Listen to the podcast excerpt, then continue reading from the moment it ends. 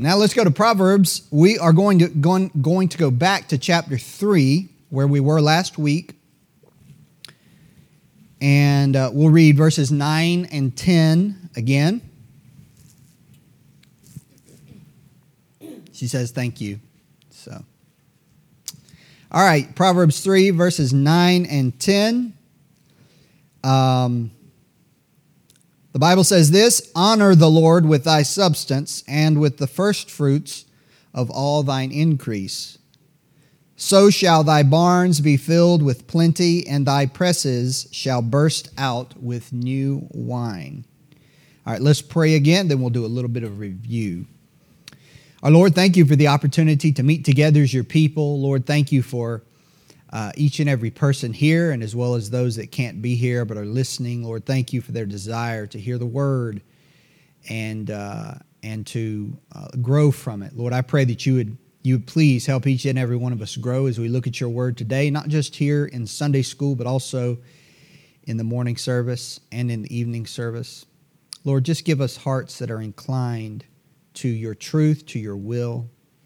Lord, bless Sister Pam and Sister McLean and uh, Sister Priscilla as they teach today. Lord, help the students to be attentive and give them understanding and wisdom as to how to connect with them and uh, give them the word and instruct them in the ways of God. So, Lord, please give grace there as well. We just pray that today would be a day that would be pleasing in your sight, that, Lord, we would grow, we would uh, increase um, from our fellowship today. In Jesus' name, amen. So last week we talked about primarily uh, verse number nine, how we can honor the Lord with our substance. And we saw what it means to honor God that is, to demonstrate due respect and reverence for God. And of course, the Lord wants us to do that in, in our life, in our words. Uh, but one way we do that is with our money. And, you know, it's, it's easy as a uh, wealthy American, you know, we're all filthy rich by the world standards, not, not even in this world, but in the world in which we live, but in years gone by, you know, uh, when you read about in history the way most people lived um, back in time, I, I, did when I was looking at the uh, book of Philippians and, or uh, the uh, chapter 16 of Acts about Philippi. I was studying about how big the houses were because I was trying to understand how many people were in that that the, that city and how so many people could fit in that city and things. And I mean, most most of the average person's house is going to be a basically a one room deal, you know, and it's you know everything's going to be together, and you have extended family all living together, and uh, you know a, a pretty small dwelling, and none of the conveniences that we have whatsoever. And most people, that was the way they lived. So we live in a just an opulent, just excessive amount of things, and you know we we all enjoy it, right? I mean, but um, but just remembering that in our society there's this tendency to kind of compartmentalize our money and our faith, like they they, they don't like cross over, but rather the opposite. The Lord says exactly the opposite. He says they are absolutely connected, and um, and again, no, nothing I'm saying to you is is anything that I don't also apply to myself. So it's just as true for me as it is for you. So, um, so we can honor the Lord and, and issues. Listen, issues of money don't don't have to be difficult issues, because just like every other Christian discipline or virtue, where does it come from? If our if the sin that we commit, right? The Lord said all of those things come out of the heart well, then all the good that we might do, that the Lord works in us, also should come out of our heart. And that includes honoring the Lord with our substance. So we looked at some ways, biblical ways, that we can honor the Lord with our substance. I gave you three in particular. What were, the, what were those? Anybody want to give me one?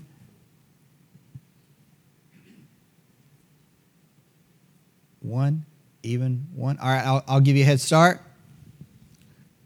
Giving to the poor giving to the poor. He that oppresseth the poor reproacheth his maker, but he that honoreth him hath mercy on the poor. So you can honor God by having mercy on the poor, those that are poor. Proverbs 14, verse 31. We also looked at several other verses, and we also saw how that, that that priority in this in the context of the church is given to the people of God, and then as we have opportunity to others as well. All right, is it, anybody want to give another one now that you know I gave you one? There's two more. How else can you honor the Lord with your substance? We saw giving to other believers. I think that's nah, yeah, that's that would probably go for number number three, which is giving to those preaching and teaching the gospel out of Philippians chapter four. When we would call that, in particular, we would call that missions, right? That's a way you can honor God with your substance. And then last, the last way is uh, we saw in, in Genesis and we saw in Leviticus that we can honor the Lord with, our substance by giving to the Lord's work. And uh, that's another way because uh, the, the God's work at all periods of time in history ha- has required money. It always does. It's always an issue. As a missionary, it's, a, it's an issue that you constantly have to deal with. Uh, you know, you're, you're trying to get to a point where the church that you're trying to start is going to be self sufficient as far as financially. You know, you got to think about where they're going to meet. Anywhere they meet, except somebody's house, which is not really ideal on a permanent basis, is going to require money. You require money if you do any printing, printing Bibles, printing tracts, whatever. All of those things require money. And so that's just uh, the Lord's work does require money, but it doesn't it doesn't concern the Lord as nearly as much as it concerns us, I believe. So I want to look now, though, is uh, uh, one more thing to, to uh, reiterate is the principle of first fruits, which is placing a priority on the things that please God above other considerations and, uh, and then we'll get into verse number 10. So let's look at verse 10, uh, verse number 9 and 10 again. Honor the Lord with thy substance and with the first fruits of all thine increase. Now, again, you can't, from the first fruits in a harvest, you can't tell what your complete harvest will be based upon the first fruits. But that's why it is an act of faith. When you give God the first fruits, you're prioritizing the Lord, honoring the Lord even though you don't know how much you will have coming in. And so it's, it's, a matter of priority. So the, you might say that the first part of chapter 9 is a matter of, of, uh, of supporting God's will and honoring the Lord. In other words, showing your honor for God with your substance. The second part is showing the priority, showing the priority of that. Now, when we look at verse number 9, honor the Lord with thy substance and with the first fruits of all thine increase. Verse 10 begins with a conjunction. A conjunction, which the word conjunction means to join. So, verse number 10 is joined with verse number 9. In, in fact, you could say this verse number 9 is, verse number 10 rather, I'm sorry, verse number 9 is built on the truth of verse number 10 because it says, So shall. So, as a result of what happens in verse number 9, you have the principle in verse number 10 that is supposed to, is intended to help us and encourage us when we think about our money. When, listen now, when you think about your money. Now, the truth is this I'm just going to speak transparently. You think about tithing to the Lord. You think about giving offerings to the Lord. You think about supporting the Lord's work. And every single one of us in here has been in a place in our life where we've had some measure of abundance, right? And every single one of us in here has been in a place in our life when we felt we were lacking, right? Most people feel they're lacking when they first get married, right? That's usually how it goes. It was like that for me. Sister Judy mentioned it before we started. That was the case for her. John and, and uh, his wife, uh, Tori, are they're in that place right now. You know, they're, they they haven't gotten to what they want to get to. You know, so. But generally speaking, is it easier to give when you have an abundance, or is it harder to give when you have an abundance? You say harder.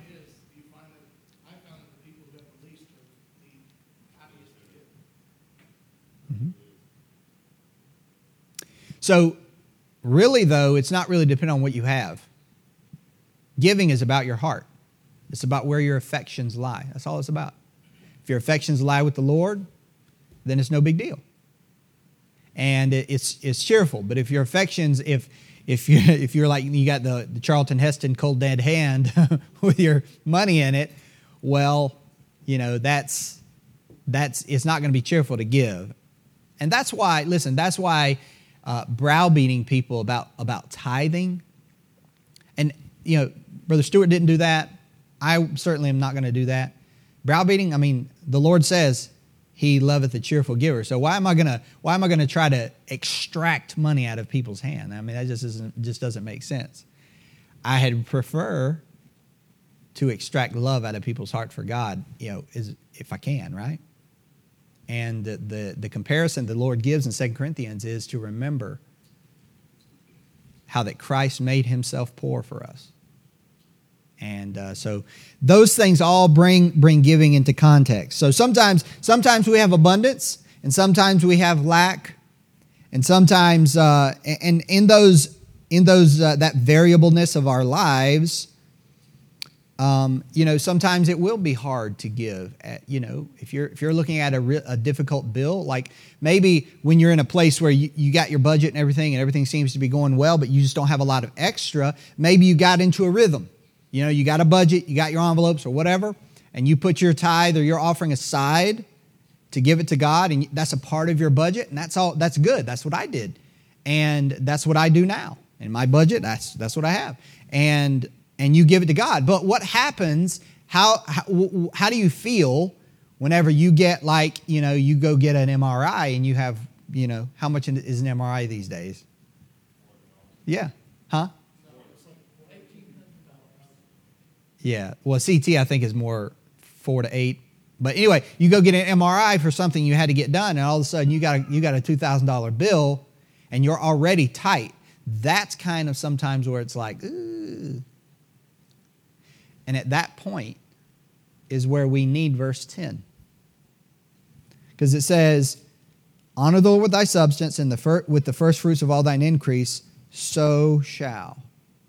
Because we honor God, God will ensure that we are taken care of. That is the principle in Proverbs. Now, we're going to we're going to ratchet it up a notch in just a minute. We'll look at some other verses. But here's the principle in Proverbs is that when we honor God with our money, God obligates himself to provide for us. It's not that we're twisting his arm. No, he says, No, I'm telling you proactively before you ever give a dime, you honor me and I'm going to I'm going to honor you. Now, let's look at a few verses. First of all, look at Proverbs 11 And I will address the, the idea of prosperity, the prosperity gospel, in just a minute, very briefly. And I'll, help, I'll hopefully help you understand that this is not what I'm talking about. But you, I, I trust you'll see in just a minute what I'm saying. Proverbs 11, verse number 24. says this, says this Proverbs 11, 24. There is that scattereth and yet increaseth and there is that withholdeth more than is meet, but it tendeth to poverty. The liberal soul shall be made fat, and he that watereth shall be watered also himself. Now, this truth in these two verses is what we call counterintuitive. It's counterintuitive. If you take something and you scatter it, now this is not referring to waste, this is referring to giving. How do we know? Because of the next verse. So it, you scatter it. That tells you, you know, you if you take grain, uh, this is what this is referring to, you know, as a measure of wealth, right? You take grain and you scatter it, then you're going to have less in the less in the in the bag than you had to begin with, right? That's natural human, you know, mathematics. And God says, nevertheless, as a proverb, God says, there is a truth, there's a principle here, which is even though you take it out of the bag and you scatter it, yet you still have more. It increases, not decreases, but it increases. So when you give money and I give money away, think about what we said just a minute ago. we give it to the Lord, we give it to the poor, we give it to missions. When we give it, God says the principle is you'll have more. You'll have more. Now, notice in verse number 24, it says, yet increaseth. Verse 25 said, made fat. Verse 25, it says, shall be watered also himself. In other words, those things deal with receiving, with receiving. And this is the principle that's repeated in verse 24 and verse 25 is repeated over and over and over again, which is God will give you more, give you more, give you more. Now, you think about verse 25 He that watereth shall be watered also himself. You think if I use my water, I'll get less water. I'll have less water to use. But God says, no, that's not the way it works. You will actually have more. You'll actually have more. And based upon verse number 25, I think we should all have this kind of, we should have a liberal policy. A liberal policy. What does that mean? That means when you have to decide how generous you're going to be, you should always err, we should always err on the side of being generous. This is what this principle is saying. Not and not think, well, how much do I have to give? Right?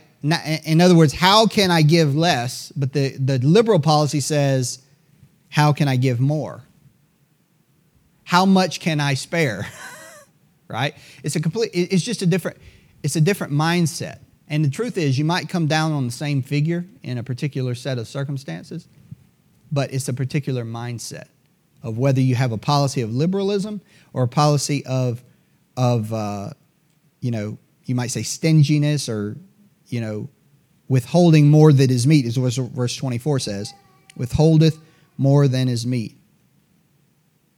So, in verse 24, notice that There is that withholdeth more than is meet. Again, this is counterintuitive. You think, well, if I don't give it to anybody, then I'll have more. And the Lord says, but it tendeth to poverty. It's just, it, this really comes down to this question Do we believe this principle or not? That's really what it, what it comes down to. Do we believe it or not? Does it make sense? No. But do we believe it? Do we believe it?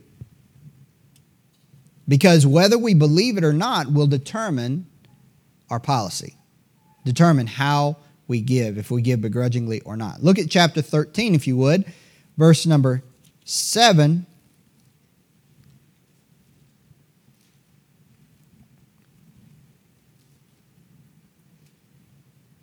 Says this There is that maketh himself rich, yet hath nothing. There is that maketh himself poor, yet hath great riches. Yet hath great riches. The principle here, along these same lines, is not everything can, not all riches can be measured in money. And sometimes our giving is not, is not something that's given back to us in measure of money. You know, you think about, especially, we'll see in a minute, Matthew chapter 6, talking about laying up treasures in heaven. In other words, there is no, there is no measure of that. In other words, God might not give what you give back in the same currency that you gave. Look at chapter 19, if you would.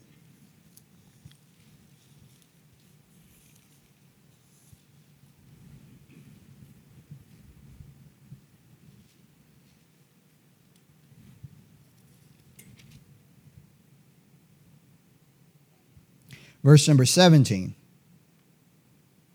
He that hath pity upon the poor lendeth unto the Lord. We are, we've already seen this verse, but notice the second part and that which he hath given will he pay him again. Again, this principle that God will restore what we give so that rather than decreasing, we increase. Chapter 22, look at that if you would. Chapter 22, verse number verse number 9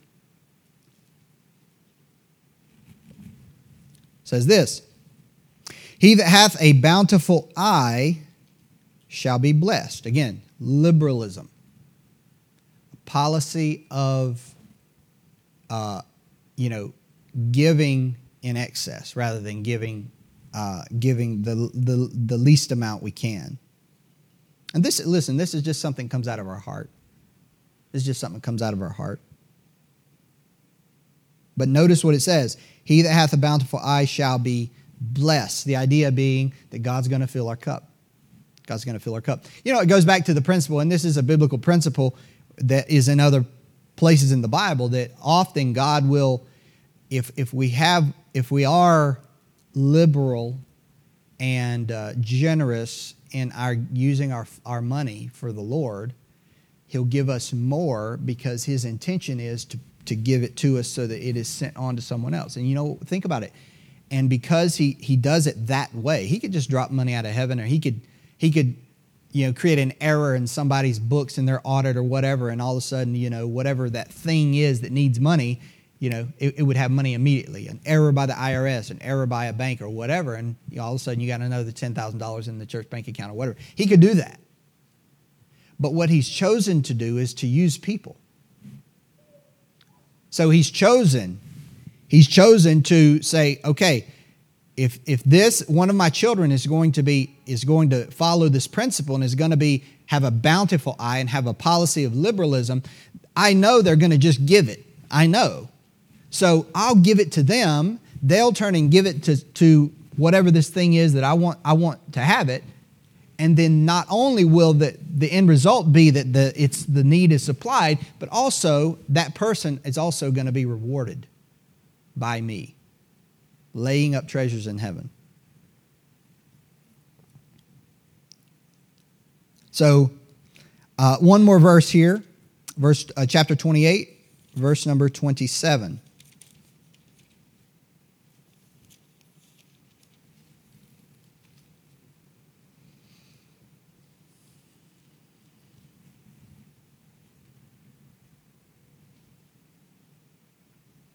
Says this He that giveth unto the poor shall not lack. But he that hideth his eyes shall have many a curse.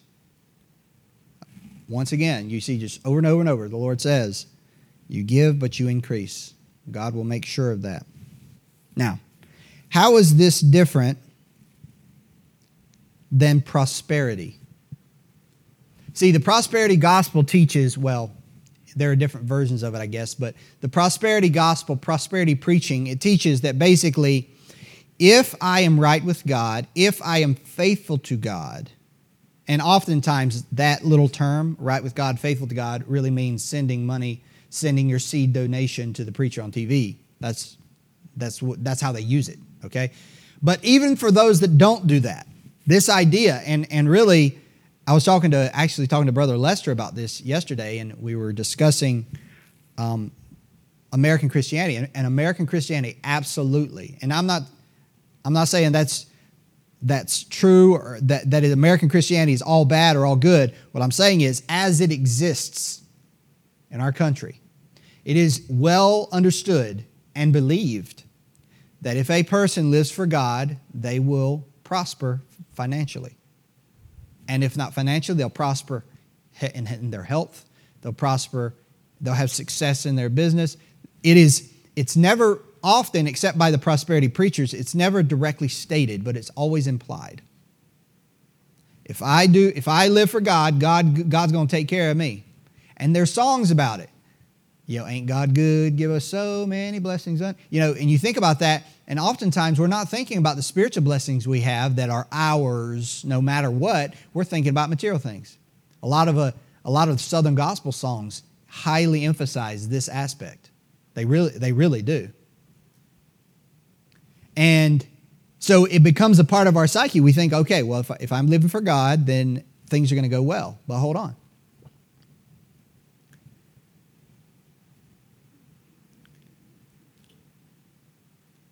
First of all, that's directly contradicted in the New Testament. Because, number one, we know that we live in a fallen world. So we know things are not going to always go well with our body, with our health. Number two, we know that persecution for those who are faithful, who, are, who, who live godly in Christ Jesus, the Bible says, shall suffer persecution. So you have that. And sometimes the Lord brings difficulty in our lives and, and lack to build our faith. Sometimes He brings difficulty in our life to enable us to comfort others. I mean, there's there's all kinds of reasons. So it's it's not like okay, I live for God and God's a machine and He's just going to pour out the money. If I do that, you know, I come to church one time, He's going to give me ten bucks. That's not how it works at all. And everyone here knows that. Everyone here knows that. But when things go wrong, often what we think is, I've done something wrong. And can, can that be the case? Absolutely. But it doesn't have to be the case. But see, our American Christianity teaches us that. It's implied. Now, how is this different than prosperity gospel? How is it different? Here's how it's different. Is in all the verses we've just read where God promises to increase a person and promises to supply need and promises to give them, uh, you know, their barn shall be filled with plenty and their presses shall burst forth new wine. All those promises directly relate to the use of money. It's not like a carrot and donkey type of thing where God says, All right, you come to church and you'll have plenty of money. You know, you come to prayer meeting, you'll have plenty of money. It's not like that's what prosperity gospel is. It says it, it, it's, it's a carrot and a donkey situation. But God says, if you use your, your possessions to honor me, I am going to honor your possessions. It's, it's directly connected one to one with possessions and the way we use possessions. And so that's, a, that's one way that it's different. We are not looking for payment from God for our obedience. The Lord is just, he, he's stating in verse, in chapter 3, verse, uh, back in chapter 3, verse 10, he's stating this So shall thy barns be filled with plenty, and thy presses shall burst out with new wine. So he's stating this to generate in us faith. You see, if we believe God's word and the principles in Scripture about these things, then we can, before we ever give, we can look at this matter and we can say, Lord, I don't have a lot of money. I don't know that I can spare this or whatnot. But you said that you would take care of me. You said you, in your word, there is this principle that there are that scatter and yet increase. You said, if I honor you, so shall all I, I have abundance. That's what you said. And so, acting upon that faith, we give. We give by faith. That's what that means. We give by faith. Before God supplies it, often we give by faith. And God takes care of us. That's the way it works. And remember, this is not just an Old Testament principle, this is also in the New Testament. Look at Matthew chapter 6.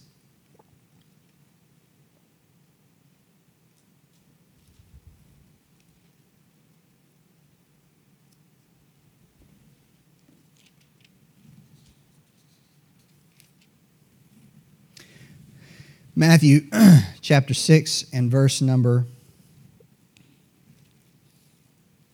verse number 19.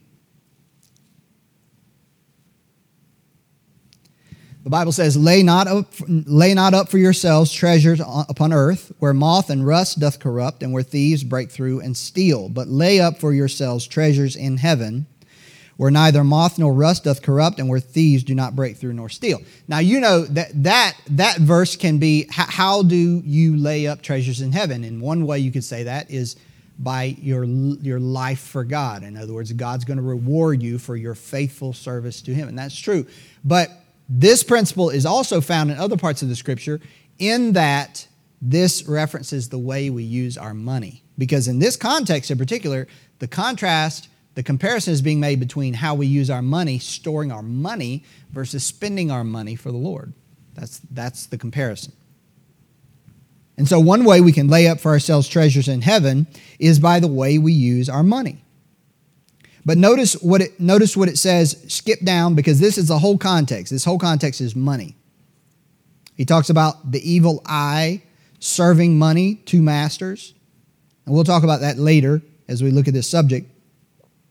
Then he goes into the, uh, the context of being wor- having worry over money. Money is a great worry for most people. This is, this is every person worries over money in this world at some point or another. Even rich people do. You know, oh no, I was going to sell my I was going to sell my, you know, 8 billion shares of stock like Jeff Bezos is talking about, you know, what however many shares he has. It's a bunch, so it's in the millions. And he's like, "Oh no, is it going to be is it going to go up 5 cents or down 5 cents?" I mean, most of us, I mean, how can you worry about that? But people do all the time. So the Lord tells us not to worry, and then we go on down to verse, look, at, for example, at verse number 30. Wherefore, if God so clothed the grass of the field, which today is and tomorrow is cast into the oven, shall he not much more clothe you, O ye of little faith? Therefore, take no thought, saying, What shall we eat, or what shall we drink, or wherewithal shall we be clothed? For after all these things do the Gentiles seek. For your heavenly Father knoweth that ye have need of all these things. But here's verse 33. In the context of money, possessions, will I have enough? And that's the question many people ask when it comes to how we use our money. If I give, will I have enough? If I give, will I have enough? That's always a question. But the Lord says in that, in that kind of context, verse 33, but seek ye first the kingdom of God and his righteousness, and all these things shall be added unto you. What things? What things? Verse 31. What are we going to eat? What are we going to drink? How are we going to be clothed? Am I going to have enough? God promises. If you seek Him first, He will take care of those things. It's the same principle in Proverbs. Look at 2 Corinthians chapter 9 if you would. 2 Corinthians chapter 9.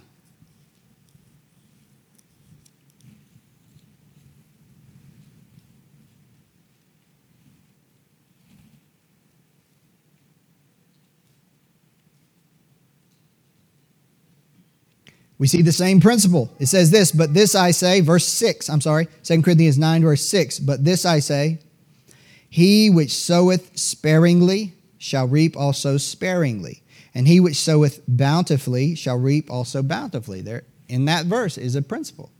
You give bountifully, you'll get bountifully. That's that, that, that principle in, in action.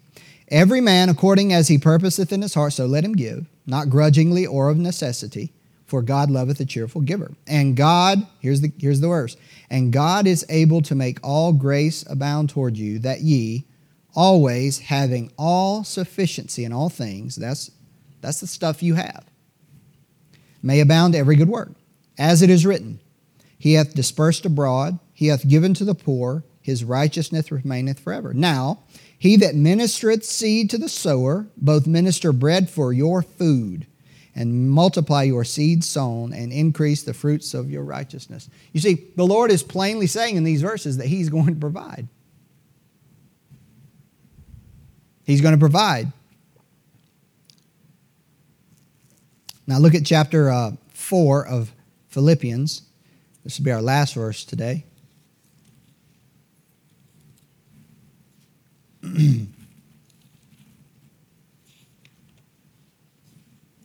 Philippians 4.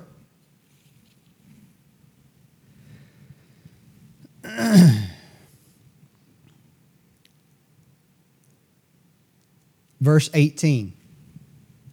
Now, I know we've looked over these verses last week, but the reason I'm reading them again is because last week we looked at the giving part. Now I want to look at the principle here.